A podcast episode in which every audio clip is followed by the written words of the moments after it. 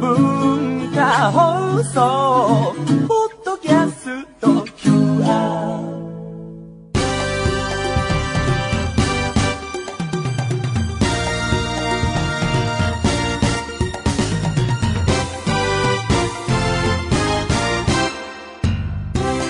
皆さんこんにちは。内山聖輝のワンクールシーズン2パーソナリティの内山聖輝です。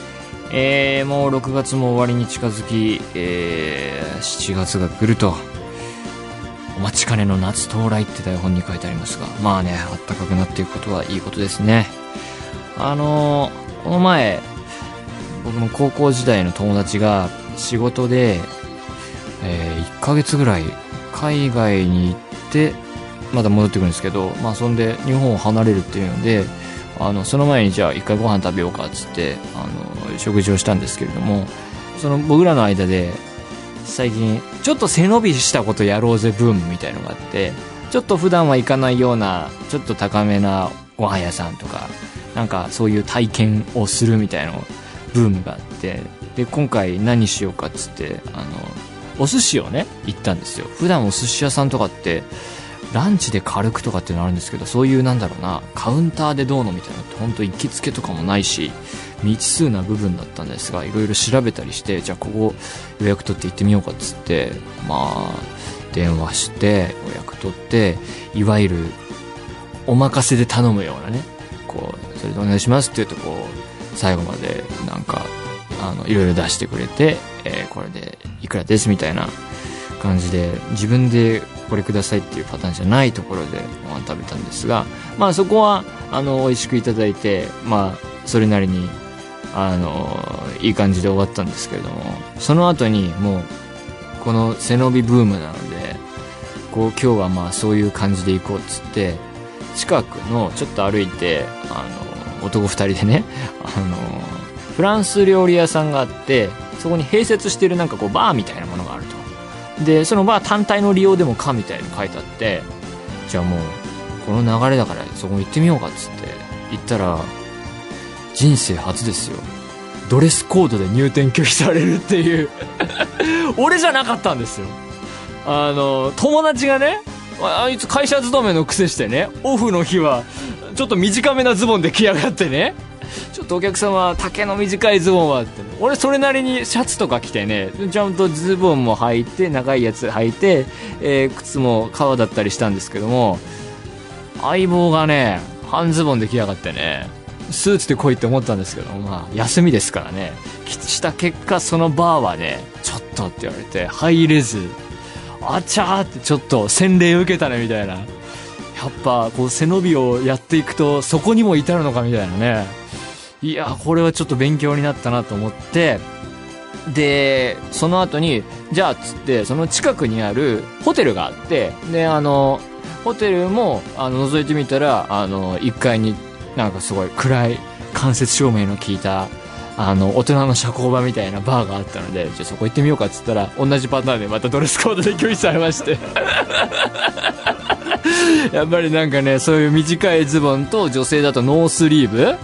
とか、あとサンダルとかだとダメだっていうんで、はあ、大人の世界難しいって思ったんですけど、で、で、そこはまあ、全然良かったのが、あの、ここはダメですけど、何十何回の、あの、なんとかバーは、そういうのないんで、あの、内線で電話して席取りましょうかってすぐやってくれて、あ、じゃあそれでお願いしますっつって、席取ってくれて、パーって行って、そこは大丈夫だったんで、あ、ここまた来ようと思ったんですけども、いやー、背伸びとは言いましたが、服がね、ね、あの、よく洋服屋さんに洋服を買いに行きたいけど、そこに至る服が、みたいなことを弱音を吐く人いますけど、そのパターンですよね。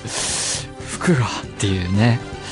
いやー、やっぱ、スーツだったり、セットアップだったりっていうのは、重要なんですね。あと、靴ね。ちょっと考えさせられましたね。リベンジしたいなって話しちゃってね。次何行くかみたいな話したんですけども。えー、やってみようかなと思っております。というわけで、それでは内山高校のワンクールシーズン2シャープ12スタートです。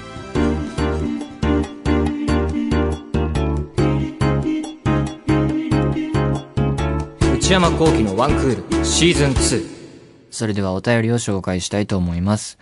ラジオネーム、ゆいゆいさん。内山さん、こんにちは。いつも楽しく拝聴させてもらっています。突然ですが、内山さんに心理テストです。病院の窓から誰かがこちらを見ています。さて、その人は何歳ぐらいでしょうか？というものです。考えてみてください。心理テストね。僕はこれ、や、やるのはいいですよ。やるのはいいですけど、どんな結果が出ようとも信用しませんからね。先に言っておきますけども。まあでもやりますか。病院の窓から誰かがこちらを見ています。その人は何歳？何歳ぐらい？じゃあ、45歳。うわ、なんか、やだなこういうの。ははーみたいな顔されるね。回答はしたって書いてあるな。これめくればいいのかな？あれ？あ、こっちこういうことか。なんで説明すればいいんだろう、これ。違うの。あの、折ってあって、下、かいメモで、こう、回答はしたって書いてあって、メールの紙が、折って、半分に折ってあったんだけれども、僕はその、回答はしたっていうのは、2枚重ねてあるものだと思って、こういうスタイルかと思ってたんだけども、これ全く違うやつだったね、この紙は。はあ、ちょっとなんか、騙されたわ。めくればいいのね。えーっと、えーこの心理テストで何がわかるかというと、自分の精神年齢だそうです。そんなことはわかりません。ちなみに私は70歳ぐらいの人だと思ったので、精神年齢は70歳です。かっこ笑い。今18歳の高3なのですが、物忘れは激しいし、ちょっと運動しただけで筋肉痛になるし、すぐ足腰痛くなるので、精神年齢というより、体年齢が70歳な気がします。かっこ笑い。内山さんは高校生の時、私みたいなことはありましたか？どういうことなんだ？ど、どこを取って私みたいなことなんだ？えっ、と、僕何歳って言いましたっけ ?45 歳。そうですか。そうかもしれませんね。70歳ってちょっとすごいね。18歳なのに。うん、達観してるんだろうね。まあ、だからといってどういうことはありませんが。はい。皆さんは何歳でしたか？えっと、続きまして、ラジオネーム、あおちゃんさん、大阪府。内山さん、こんにちは。もうすぐ関検があります。漢字検定ね、関検。前回受けた時は全く勉強をせず受け、見事に落ちてしまったので、今回はしっかり勉強しようと思っています。内山さんは何か検定を受けたことはありますか？うん、なるほど。僕が持っているのはね、確かね、パソコン検定っていうのがあってね、その5級だったかなをね、小学生だったかなんだか、6高学年ぐらいかなで受けた気がしますけども、関係は持ってないですね。受けたこともないな。英検3級だったかな？はね、あの、受けようと思ったんですけども、寝坊しましてね、あの、受けられずじまいで、もうそこからは僕は英検に縁のない人だと思いまして、一回も受けてない。だから英検持ってないですね。高校入った時にね、高校でね、TOEFL か TOEIC か忘れたけど、どっちだったかな。英語の試験受けさせられて、高校入りたてではね、ちょっと難しすぎてね、もう、人生で初めてと言っていいほど、鉛筆転がして回答決めるレベルでね、もう、なんとなくで、マークシートだったかなもう、ほんと適当にもう埋めていきましてね。何点だったかも覚えてないですね。まあ、というわけで、特にめぼしいものはなく、自動車免許も、の類も持っておらず、もう何の資格もないですよ。ドレスコードも満たせないようなね、奴らですからね。こんな感じですよ、もう。まあ、関係頑張ってくださいね。えー勉強してください。はい、続いては、福岡県、えー、MAAAAI、マーイですかね、さん、18歳。内山さん、こんにちは。毎週楽しくラジオを聞かせてもらっています。最近、梅雨入りして雨の多い時期になってきましたね。えーそうなんですよね。傘が壊れたんですが、まだ買ってませんでね。いい加減、ちょっと折りたたみだとね、豪雨の時とか限界があるんでね、買おうとは思ってるんですが。私は雨は、雨は濡れるのであまり好きではないですが、夜に眠る時に聞こえてくる雨の音は好きです。音関連で言えば、よく黒板に爪でカリカリする音が嫌いな人がいますが、私はそれは全然大丈夫なのですが、割り箸を使う時に自分の指と割り箸が擦れる音が嫌いです。内山さんは好きな音や苦手な音はありますか？黒板ね、ちょっと嫌ですね。割り箸はちょっとよくわかんないですね。苦手な音、あの、モスキート音っていうやつあるじゃないですか。こう、なんかこう、周波数がどうのこうので、年齢別で聞こえたり聞こえなかったりするみたいな。あのー文化放送のさ、下のコンビニでさ、入り口であれ、絶対モスキートになってると思うんですよ。あれが嫌っすね。あれ、なんで？あれ、そんな若者がたむろするようなね、あれでもないのに、昔から不思議なんだよなモスキート音があるところはね、苦手で、一軒ね、ご飯屋さんでね、ここモスキート音ずっと鳴ってるんじゃないかみたいなご飯屋さんがあるんだけどね、あれ、何のため、なんだろう。あれは気のせいなのかなまあ、そんな感じでね、モスキート音ね、虫除け？モスキート音は？文字通り？嘘だ。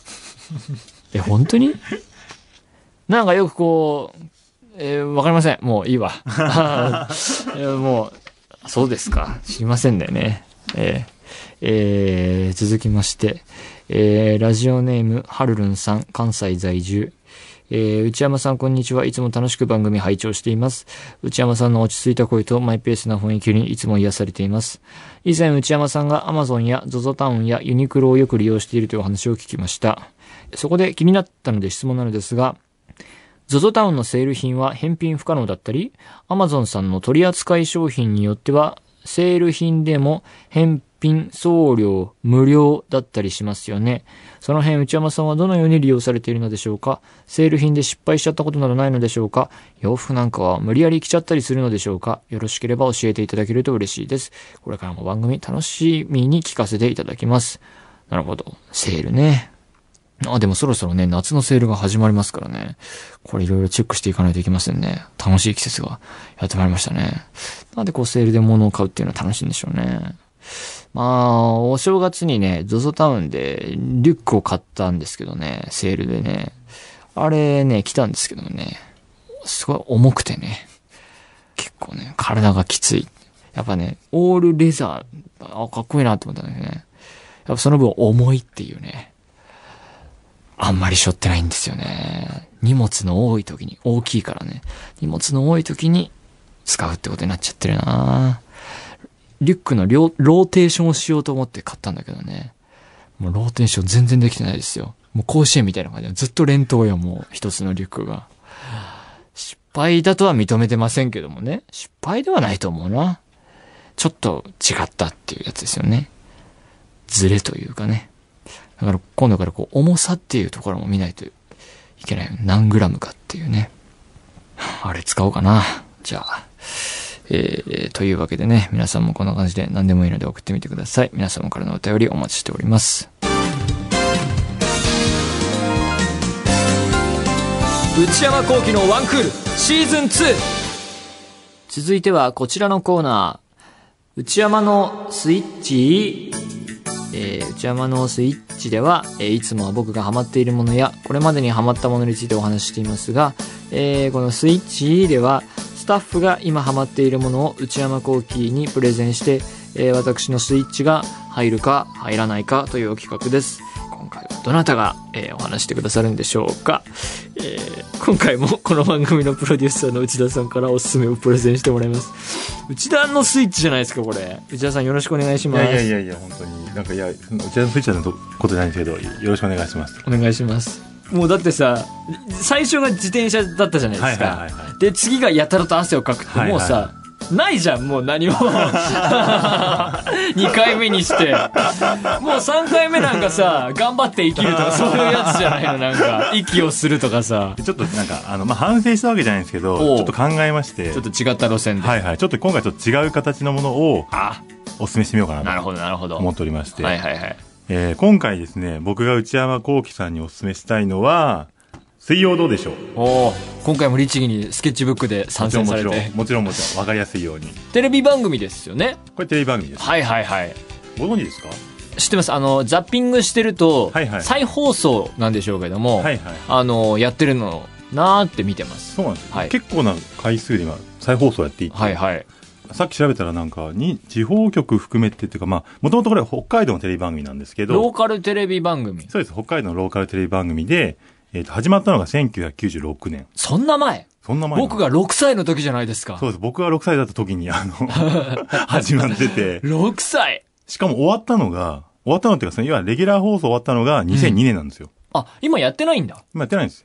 実はあれ再放送、再放送っていうかもういわゆるリピート放送っていうか。そうですよ。だって、大泉洋さんが出てらっしゃいますよね。そうです、そうです。もう違う映画とかドラマとかにね、引っ張りだこともう今もう映画で、邦画だと本当にもねう、ずーっと出てらっしゃえ。る。ねえ。大泉洋さんが。もうどうでしょうの時間がないんだ、じゃあ。それでも、まあはい何年かに一回は、あの、イレギュラーで、特番は、特番って言っても別に1時間やるとかじゃなくて、ももともとその30分毎週放送したものを、まあスペシャル放送で30分で何回、何週か放送するみたい。な。まあたま。に、まあ、これ全然決まってなくて。終わってもだから13年うわ。経つんです。それで多分新作って呼ばれてるものは多分4作へえ。あるかないかぐらいっなるほど。ていうのをやってまして。でも確かにちょっと気になる存在ではありました。そうなんですよ。で、その大泉洋さんが、水曜どうしよう出という、まあ大学生ぐらいで。へえ。でもこの番組をきっかけでブレイクして、うんその後、まあテレビドラマに出るようになり、そうですよね。映画に出るようになり、うん。もう今あの、朝ドラとかでもうん。出てらっしゃる、うん。きっかけの番組なんですよ。なるほど。で、この番組がどういう番組かっていうと、まずザッピングしてるのなんとなくはご存知だと思う。なんかいつも見ると、旅してる。あ、そうなんです。車とかに乗って、海外とかで。そうなんですよ。一番最初はそれだけじゃなかったんですけど、はい。あの、基本では旅をしてるっていう。旅をする番組なんです。そうなんです。あの、一応全部持ってこれなんかいっぱい出るってきた。全部持ってこれなかったんですけど、一応ちょっと DVD がう、わ、すごい。あの、2002年終わってから、1年に2本ぐらいですかね、はあ。それ放送したやつで放すか？送したやつ。へあってですね、え。今何本で、何20本近く出てると思うんですけど、はあ、すごい。まあいろんなのあってですね、すまあ要は日本でやってるものもあって、まあこれ原付西日本制覇っていう。原付西日本制覇。今世紀最後の水曜どうでしょこれ日本全国絵はがきの旅とかですね。う。はあ。すご。まあ基本的にこの番組って大泉洋さんと、えー鈴井貴之さんが出演をされていて、二人ともチームナックスの人なんですか？えっとですね、鈴井さんはチームナックスの人じゃないんですけども。あそうなんだまあその、どちらかというとそのチームナックスの所属している事務所の、まあ社長というか、ああ。アメリカはこの前見たかもしれない。あ、本当ですか？あ、はい今ちょうどやもしかしたらやってるかもしれないですね。ああ。で、まあ2000年は一番最後はベトナム縦断。ベトナムも行くの？そうなんですよ。いろいろ行ってますね。これがですね、面白いんですよ。何が面白いんだろう？と言いつつ今これってあの、すごくあの、DV だとオリコンとかで1位取っちゃうぐらいこう、売れてるんですね。売れてるんですよ。結構なたくさんファンがいらっしゃるんで、まあ何が面白いかはもう世間的には結構語り尽くされてるところもあったりはするんあ、ですけど、か？結構人それぞれ多分、あの見どころはちょっと違うとは思うんですけど、うんうんまあ一個言われてるのは、これって基本的にその旅番組なんですけど、うん。旅の風景はほとんど映んないんですよ。え？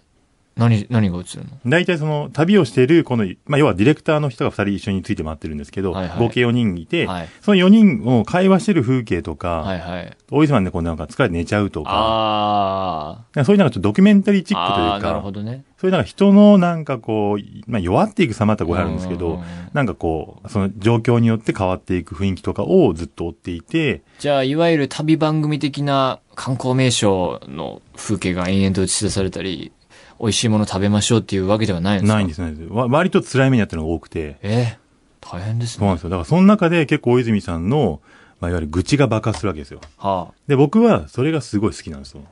なるほど。追い込まれた時に、その要は台本に書かれてないんだけど、うんその場に追い込まれたがゆえに出てくる大泉さんのうんボキャブラリーが僕的にはすごいツボで、電波少年とかっていうのを彷彿とさせるんですが、どうなんでしょう？確かに。でも、それはなんか、その、1994年始まった当時から2000年終わるまでは結構そこと比較されたりなんああ、かもそうなんですか。していて、でも時期的に言うとちょっと、まあ早いか遅いかぐらいな感じああ、なで、るほど。そんなになんかそこをなんかこう、モデルにしてるっていう感じじゃないですよ。まあいわゆるアポなしでなんかどっかに行くとかっていうよりは、うん、無茶な条件があるみたいなことではないではないんですよ。どっちかって割とあの、ちゃんと、ちゃんとって変ですけど、うんある程度保険が効いたというかですね。ジャングル行くんだけど別にその危険な動物はあんまり基本は出てこないみたいな。なるほど、なるほど。でこれがですね、結構面白くて、なるほど。まず一つあるのが結構その DV のタイトル見てもらってもわかるんですけど、うん。わかりやすいんですね、企画が。そうですね。アメリカ合衆国横断とか。でもこの、72時間原付き東日本縦断ラリーはいいけど、シェフ大泉夏野菜スペシャルって何？な夏野菜って何？それも面白いんですよ、要は。面白い。まあ、それちょっとまあ、じゃあネタバレになっちゃうけど、あ、そうですか。ざっくり説明。まあ、ネタバレって言いながらもこれもう十何年前の作品なんで、ああまあ、今更バレもないと思うんですけど、そうですね。要は、大泉さんは基本的にこの番組の中で結構騙されちゃうんですよ。あ、そうなんですか。企画を仕掛けるのが、鈴井孝之さんっていう人で、うんうんまたディレクターなんで仕掛けていって、大木さんいつもなんか知らずに、なんか海外連れてかれちゃうとうんうんうんか、やってて、でそれはまあ国内なんですけど、うんうん要は夏野菜でなんか、要は、大泉さん料理好きなんですよ。ほいや料上手じゃないんですけど、上手じゃないの？毎回必ずスパゲティを茹でると、1人前が10人前ぐらいに膨らむっていうですね、ええ。あの、何をどうやったらそんなのかわかんないですけど、えで、まあ、とりあえず、料理好きだから、じゃあ今回の番組企画で、あの、スタッフとかうん、水さんに料理振る舞いますよっていうことで、そしたらじゃあ、まあ、ベタといえばベタなのかもしれないですけど、まあ、いや、あの、材料集めるところが始めましょうって言われて、うんうんで、なんかあの、開墾とか始めるんですよ。荒れ地を。開墾？開墾。え？あの、内山さんとはもう一発でやんないやつですよ。どういうこと？な 何年越しの料理なのそれ？で何年越しまでいかないんだけど、半年かけて料理を作るわけですよ。えこれもまた結構面白くて、そうやって毎回だから料理作りたくてえ、うん。いろんな準備してくるんだけど、なんか毎回その料理を作る前に行き行き継がないわけですよ。いや、そりゃそうでしょ。だって、育てるどころじゃないですもんね。もうもうもうもう。耕すところからでしょ？耕して、で、3ヶ月後、耕しました。じゃあ、いよいよ作ろうかなって言ったら、器がないって言われて、まさか器を焼く。焼くんか。で、それで、まあ、ろくろ回しながら、まあ、いろんなもの作るんですけど、その時の会話とかも、なるほどね。もうなんかあの、なんていうんですかね、会話がとにかく面白いなるほど。で、その会話が、要は、まあ、オールジャンルの会話じゃなくて、もう、愚痴っていうジャンルにおいて、ああ。トップランクなんですよ。でも、そういうやつって多分こう見続けていくことで、その、それぞれのキャラクターの個性が分かっていくと、より面白くなっていくそうタイプですよね。そういうのって多分。分。キャラクターが。だから最初にパッて見させられても分かんないかもしれないね。わかんないかもしれない徐々にっていうの結構あるかも。あるかもしれない。でもまあ確かに、ちょっと見たいなと思ってたので、これ持ってきてくれたってことを貸してくれるってこ全とですか？然全然、もう。これ全部持って帰るのはやめんどくさいんですけどどっから入ればいいのかなっていうの初心者としては。初心者が一番いいのは、僕が一番いいなと思うのは、時系列順とは違う時系列順だと、やっぱり、これ放送順なんで、の。うん。常にホームランを打たないわけですよ。はい、まあまあまあね。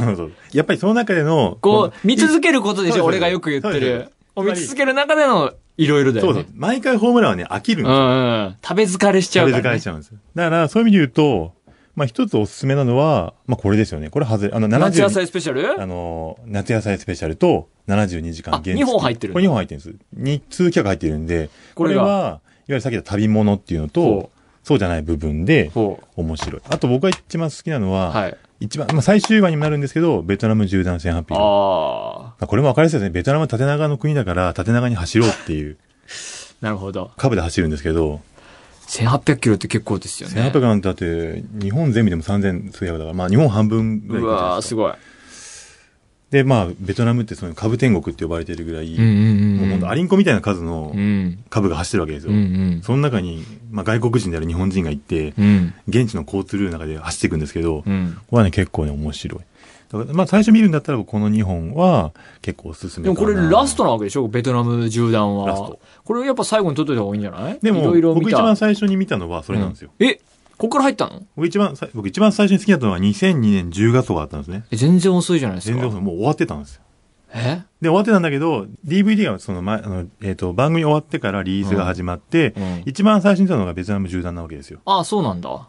で、逆に言うとこれがその6年間やってた番組の一番最後なんで、うんある種凝縮されてるんですよね。へえ。逆に、まあこれ見見ると、要は、結構さっき言ったように、あの、毎回ホームラン打ってるわけじゃないんだけど、うんやっぱ最初ってやっぱ大事じゃないですか？そうですね。最初やっぱホームラン打ってもらわないと、うんその先見ようって気にならないんで、ああ、僕が今見るなら、そうそうそう。ねだとすると、多分一番集大成的な、見やすいっていうか、見やすい見やすいというか入りやすい。入りやすい。あ、じゃあベトナム？これいいと思います。あ、じゃあベトナム借りようかねベ。トナムから見てですね、もしあの、お気に召せば、まあぜひ他の、ね。夏野菜とかそうそう、行く。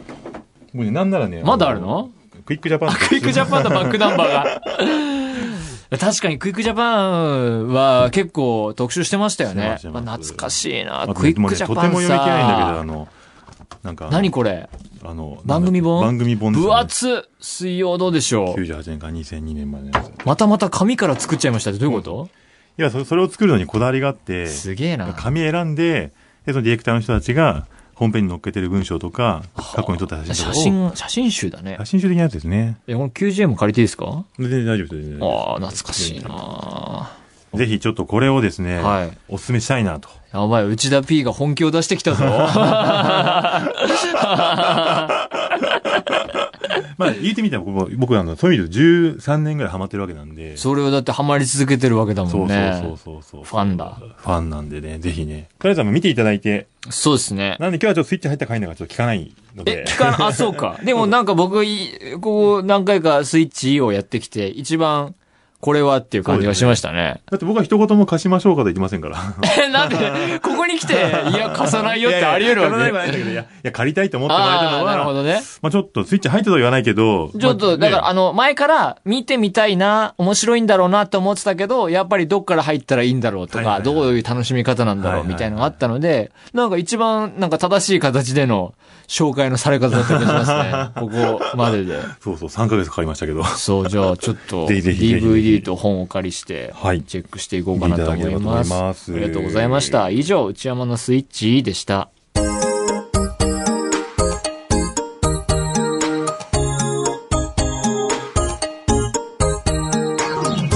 内山幸輝のワンクールシーズン2そろそろお別れのお時間ですまさかの内田プロデューサーの内山のスイッチにより、えー思春期の痛みといういつもやってるコーナーは今週はちょっとお休みですまさかの展開でしたねこんなにこう熱弁を振るって、えーこんな時間も取ってっていうんでねただ今回は初めてちょっと刺さりつつあるのであの DVD と本をお借りして見てみようかなと思っております。